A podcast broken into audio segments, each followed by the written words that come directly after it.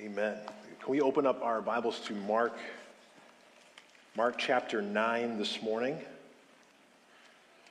Mark chapter 9. We're going to be looking at verses 2 through 13 today. As we continue our series in the, the Gospel of Mark, it's going to be a good day today because we get to just think and consider our Savior Jesus again. Well, we are, we are in an avatar world. No, I don't mean James Cameron, big blue people sort of world.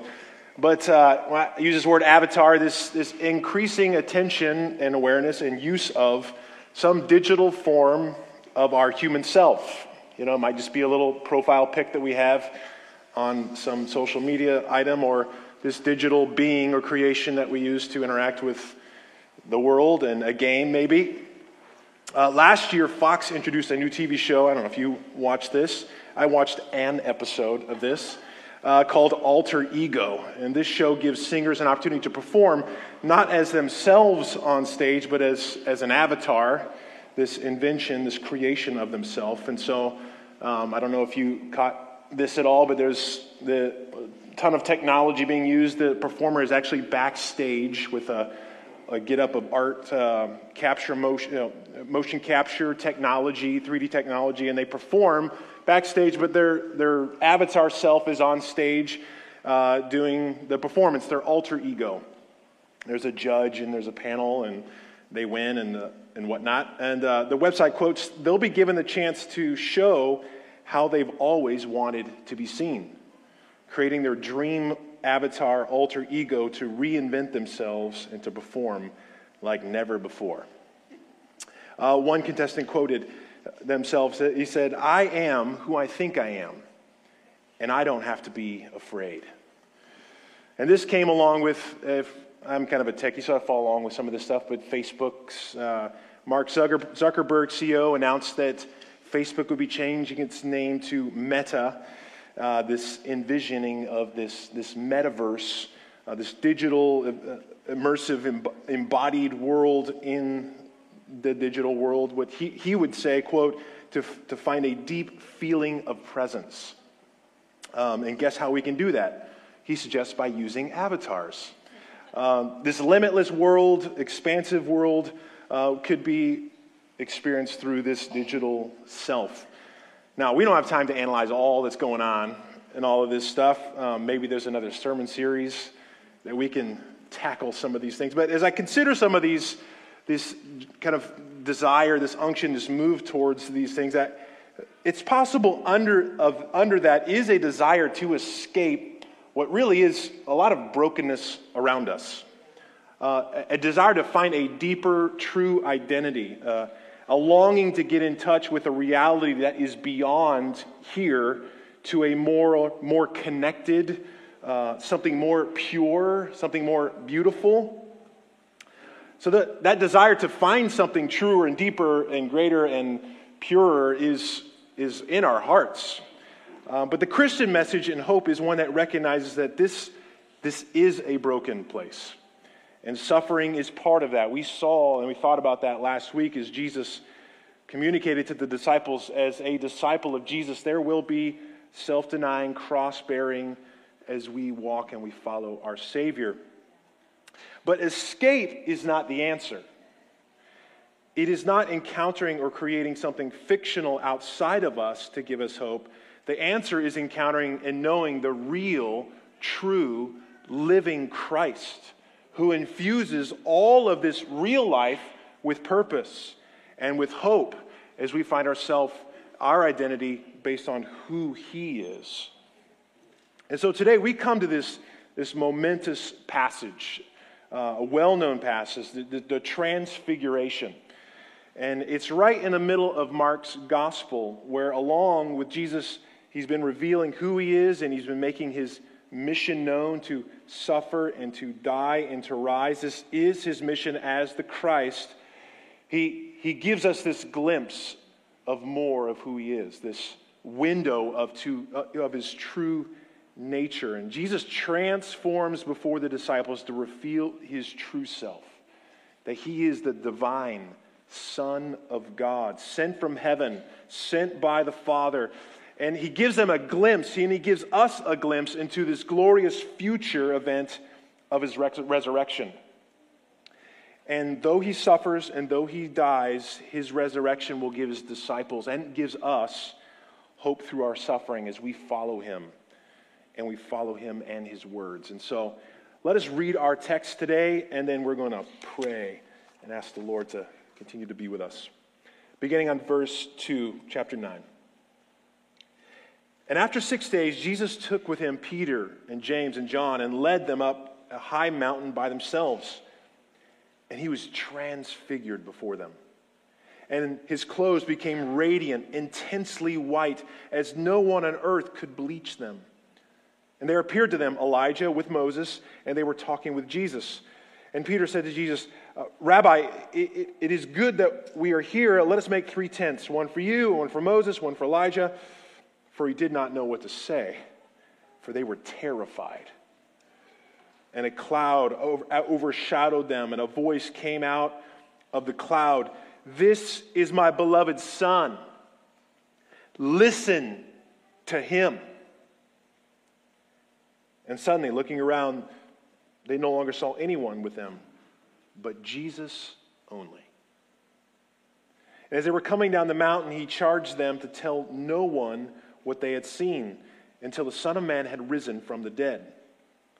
So they kept the matter to themselves, questioning, What does this rising from the dead might mean?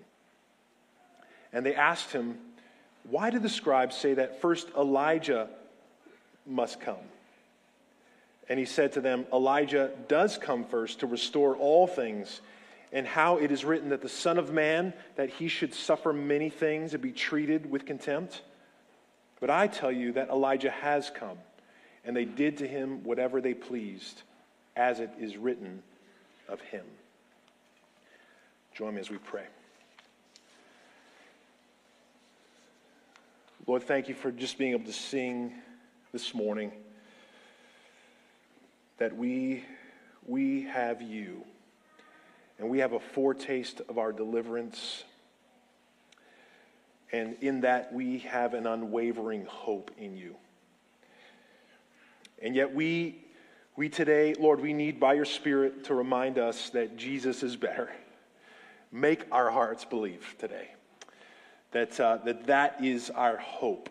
That, that is the thing that we, we must stand upon and we can stand upon for joy and for strength. And so, would you help us behold you today, Jesus, by your Spirit? We need to see and to know with our eyes of faith in a fresh way who you are and who we are in you. And so, would you help us as we read through the word? We need your Spirit. Let us hear from you today.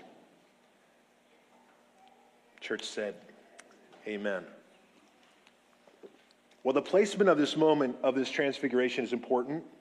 If you've got your Bibles open, um, a paper Bible, I always love having that paper Bible because you can kind of see context of what's going on. If you just look back a little bit, you remember we saw in verse 29, Peter confesses that Jesus is the Christ. And then Jesus tells him, don't share that with anybody. And then Jesus shares that he's going to suffer and die and rise. Peter rebukes Jesus for saying that, and Peter then gets rebuked and corrected by Jesus.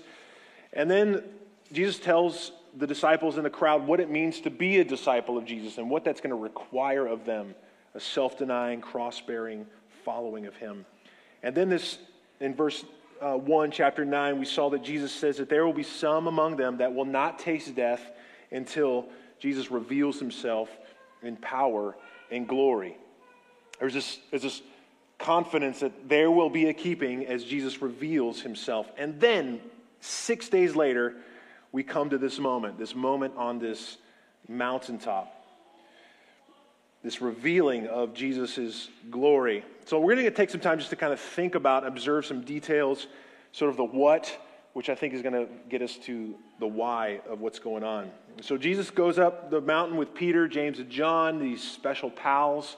These unique three have, have had kind of a special place. They were the first disciples to be called.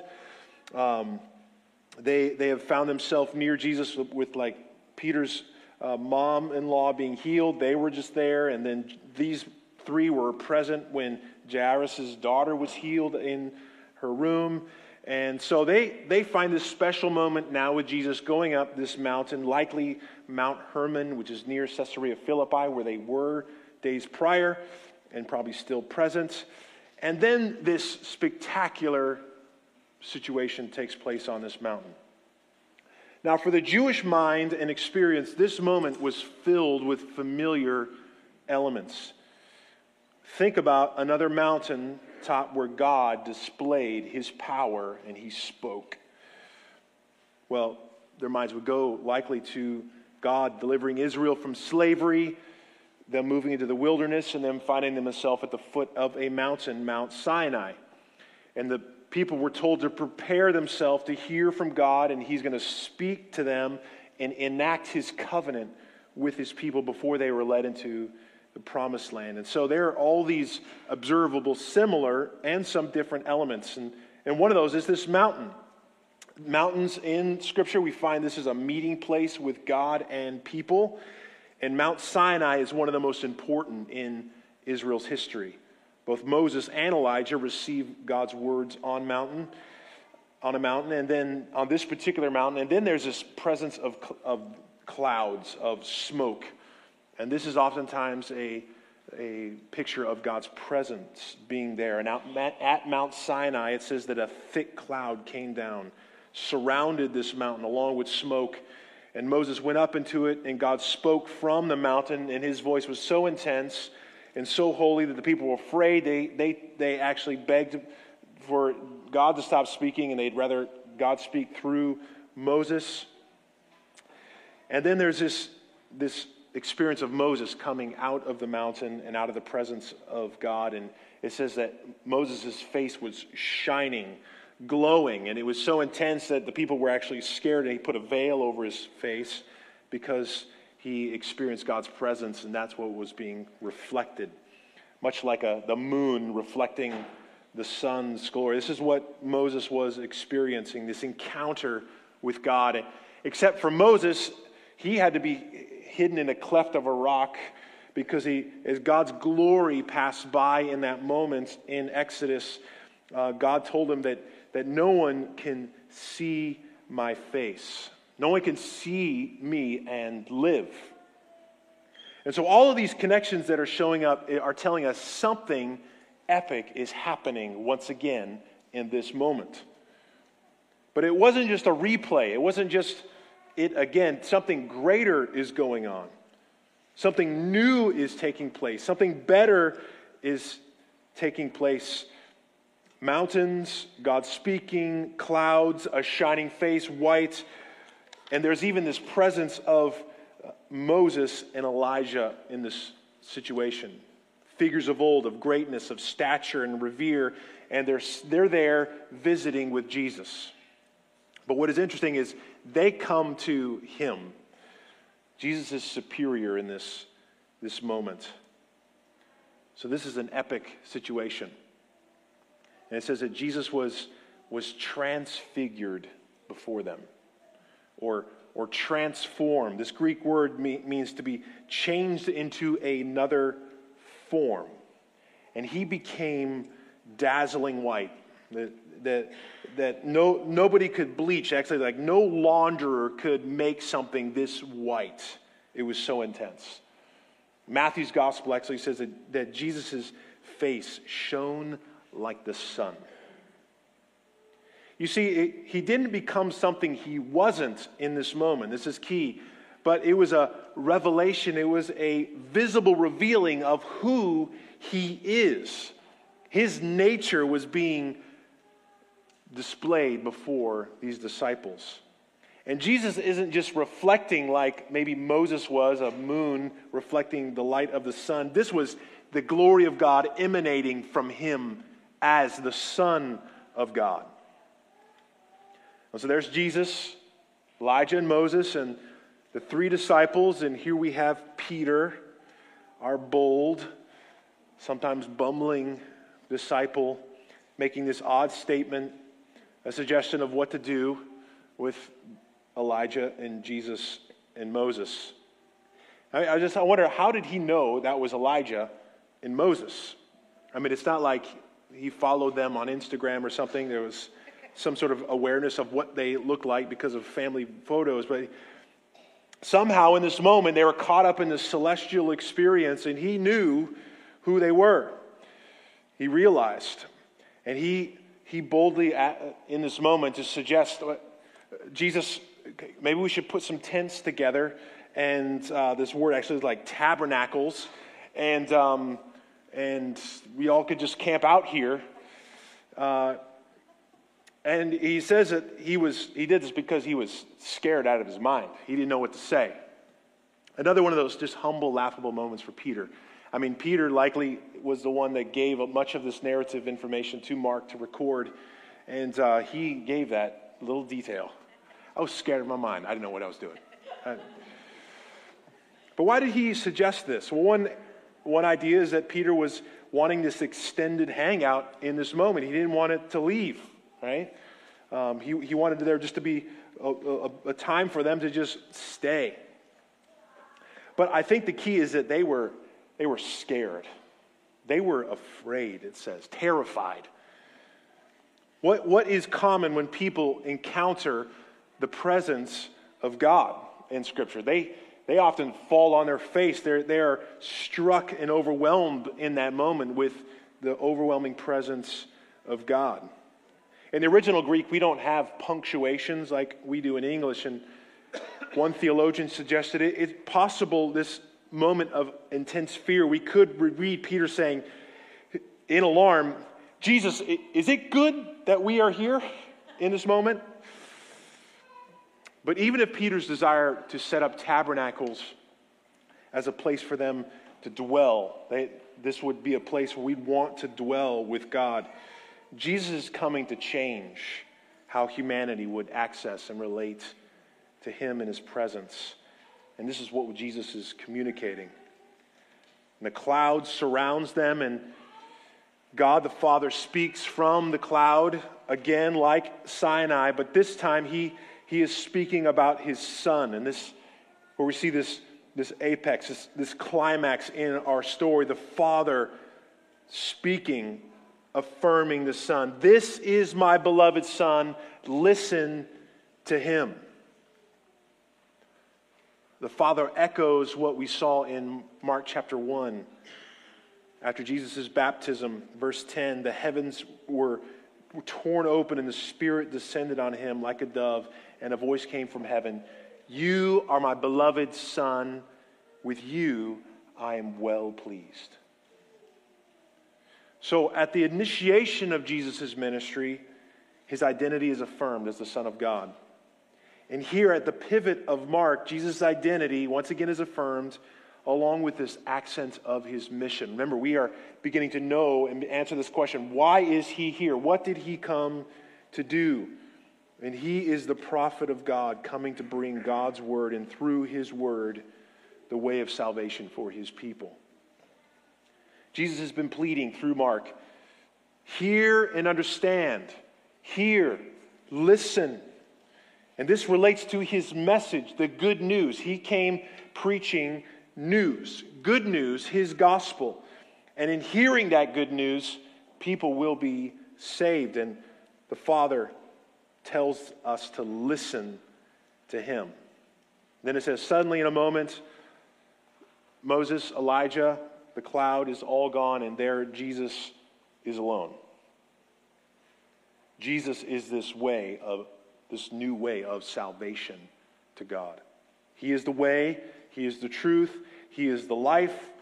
It's not Elijah, it's not Moses. He is the true prophet of God. He is Messiah. He is Christ. And this is a fulfillment of the prophetic word spoken in the Old Testament centuries before, Deuteronomy chapter 18. The Lord your God will raise up for you a prophet like me from among you from your brothers. It is to him you shall listen. This is the exact very phrase. Listen to him. You shall listen to him. Jesus is the prophet, the greater prophet that has come, and the Father is pleased with the Son. Jesus the Messiah, the Son of God, his identity is pleasing and good. Jesus the Messiah, the Son of God, his mission, what he just told would happen, suffer, die, and rise, is pleasing and good and necessary.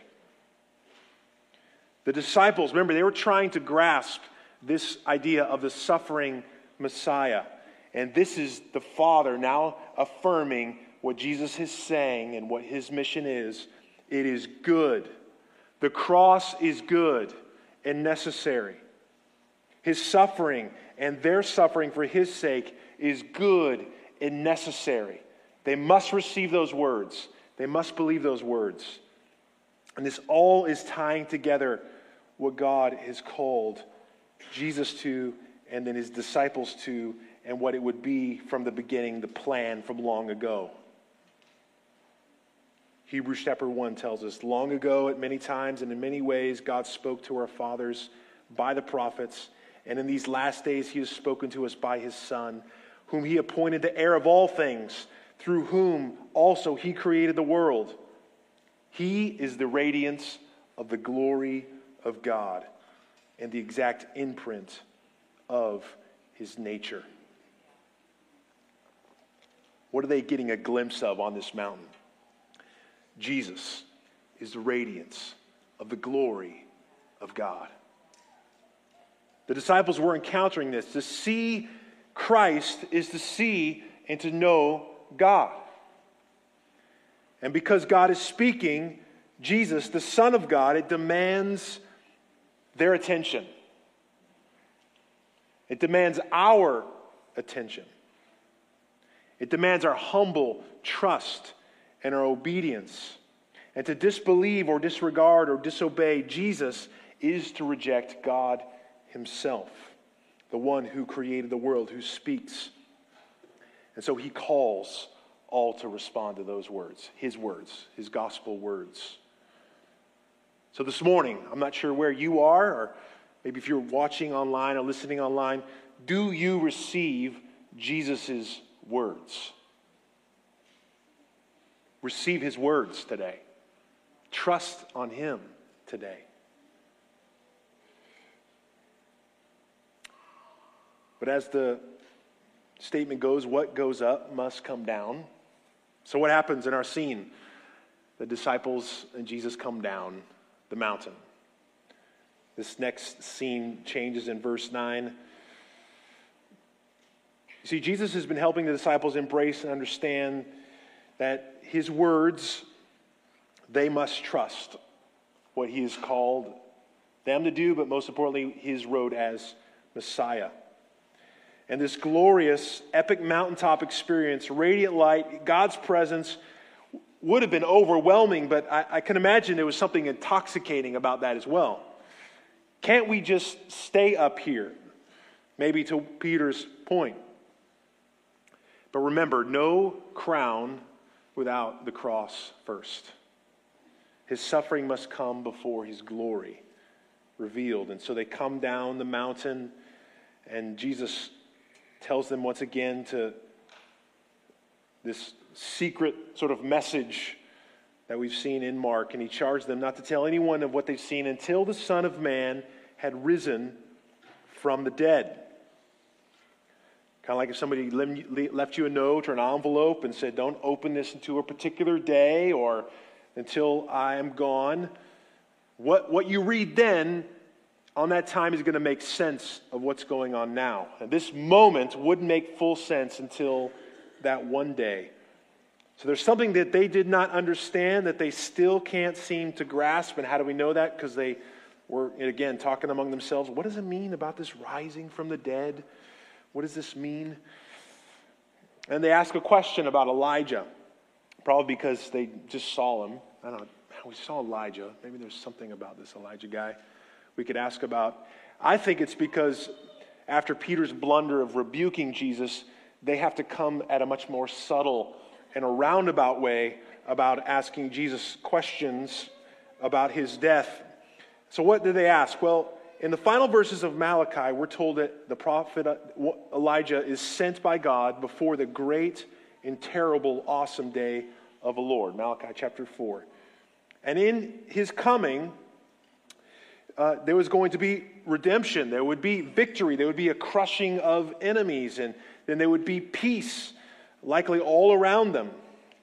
And so, in one sense, they're sort of asking Jesus, didn't Elijah say he's going to come first? And wasn't it going to be all rosy after he came? So, if you're the Messiah and Elijah has come, why do you keep talking about all this suffering? Why is it required that you have to die if all of this peace would be present after Elijah come, comes? And Jesus tells them Elijah did come. And we know that this represented John the Baptist. And Jesus is saying, Remember what happened to him? He was a prophet. And what did they do to him? They killed him. And remember, he was the forerunner for me. He, he had restoration, but it was just preparatory, and I'm coming to bring a greater restoration. But my path will be one where I will be treated for contempt because of my message and because of who I am. And if he wasn't exempt, then I will not be exempt. And likely, likely you will not be exempt. First the cross, then the crown. Death, then resurrection. Suffering, and then glory. And this transfiguration was, was a foretaste for them of his presence, of his glory, a, a portion, a snapshot of what would be after his suffering, after his dying, and then his rising, his resurrection, of what he would accomplish to com- make complete access for all his people into his glory. Now, remember how Moses, he could not see God and live.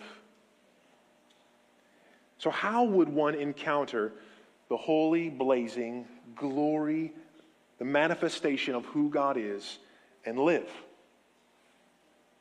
Well, what is stunning is the disciples are here in God's presence. They see Jesus, God, and yet they don't die. How is this possible? Because Jesus is the way to live before God. Philippians tell, 2 tells us that he set his side his heavenly glory, that he made himself of no reputation. He took on human form, human flesh, human garments, in a sense, a body that would then in turn be torn and broken and bloodied so that sinners could access God's presence, not fear, but through the merits of Christ, through trusting on Him, not law keeping not Old Testament priests, but through himself, through Jesus' cross. That's where he was going. His cross, his death, his resurrection, so that people could come near to his presence, encounter his presence, and live. You see, these disciples bumbling along and trying to understand, as slow as they were, this was a moment of grace and mercy. I mean, we should see this for ourselves. The disciples were invited up to this mountaintop experience. Nothing qualified them to take that mountainous journey and access this revelation of who Christ was. They were invited by Jesus into that moment. And likewise, brothers and sisters, we, we don't merit that access by something we've done. Something you did this week, something you didn't do this week, it is because of grace and mercy. And as believers, it is, it is good news that we can access Jesus' presence not by traveling to some location, some temple or Mecca, but we encounter that by accessing God through the divine work of Jesus in his gospel. And you and I are invited into that by grace and mercy. You and I.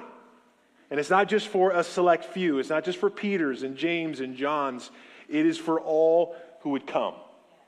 all who would come. And you don't have to hide backstage and put on some fake acceptable image in order to be uh, to get that access. We come as we are, and we're invited to that because of Jesus' mercy and because of the gospel. And He welcomes you. He welcomes me. As I've been thinking through this text this week, I, I just keep thinking about that term. Sometimes we use those mountaintop experiences. If you've been a believer for a long time and you, maybe have had those moments that just sort of look back in your Christian life and just think, man, there was some times where I just, it was just real. It was just tangible. Some retreat, maybe, maybe camp experience, or maybe just some moment in your life where it just seems like things were right and beautiful, and God's presence was just so near and good. And other times it just feels like it's just hard. Life is hitting us in the face, and reality has set in, and we are down at some bottom of the mountain, and it, we feel distant from that experience. And so Peter's desire to set up home, which maybe seems bizarre, and out of place. Maybe there's something to that. He, he knew that God's dwelling place is with man, and they will be with God, and he, they will be his people. And there is this, there's this anticipation that, the, that Scripture gives us from the beginning. Dwelling in his presence is what we were made for. Place of beauty and goodness. And why, why would I not want that all the time? We long for that. We want to shed off this, this old stuff, broken stuff, and just put on new. Our longing for something supernatural beyond this world. I've navigated a, a couple funerals the past three weeks and being near brokenness and death and people's suffering, man, I, it's heavy. I just want to go up to a mountain. I just want, I want light. I want healing. I want beauty, and I, and I, want, I want my heart to be full of that. And our hearts are made for that. So, for certain, this moment was for Jesus to reveal himself, more of who he was as the divine Son of God, and that his resurrection glory would come. But this would, this would help and serve his disciples. This moment was for his disciples they would have to suffer as his disciples. They would be tempted to doubt because of what they would see happen with their Savior. And they would need something to hold on to in that moment when it was hard. And his power and his future restoring of all things, this moment would instill faith for them.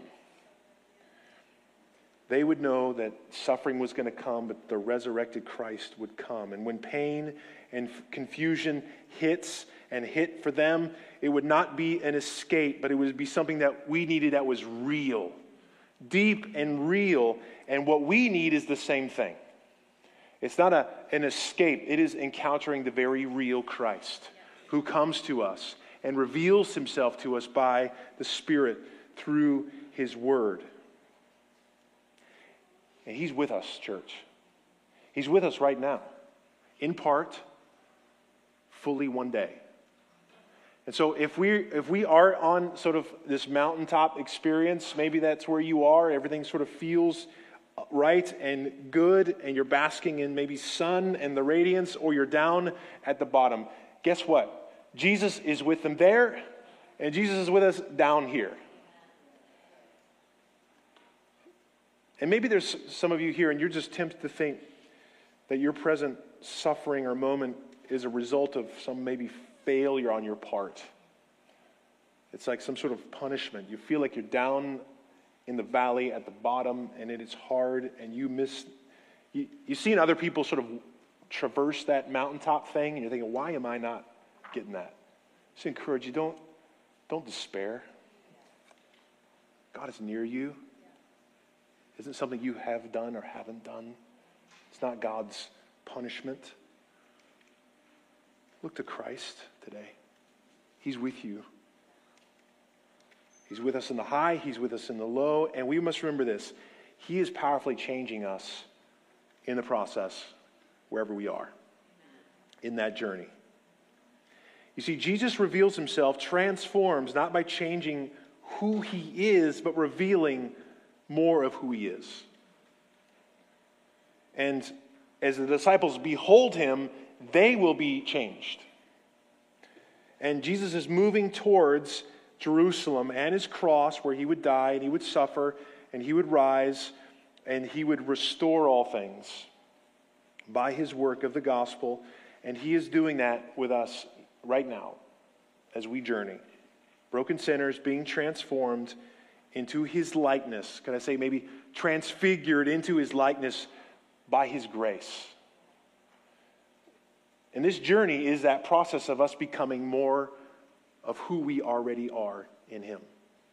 We read this text this morning in Corinthians chapter 2, 2 Corinthians chapter 3, I'm sorry, where we where we were once blind, we could not see, and then we began to see, and we are changed as we behold him. And this word transformed in this text is the same word that relates to this word transfigured in Mark. This is what verse 18 says And we all, with unveiled face, beholding the glory of the Lord, are being transformed into the same image from one degree of glory to another. For this comes from the Lord who is the Spirit. So, saints, we, we become who we are made to be by beholding Jesus, the glorified Christ, by faith through the gospel. So, as we encounter him as believers, as we look to him, as we worship him, as we put faith upon him, as we turn in trust to him, it says that we are transformed a little bit at a time more like him, becoming more like Jesus. What we behold is what we become. The thing that we look to, the thing that we worship, is what we will become like. And we are invited to continue to look to him. We are invited to come and behold him and to worship him.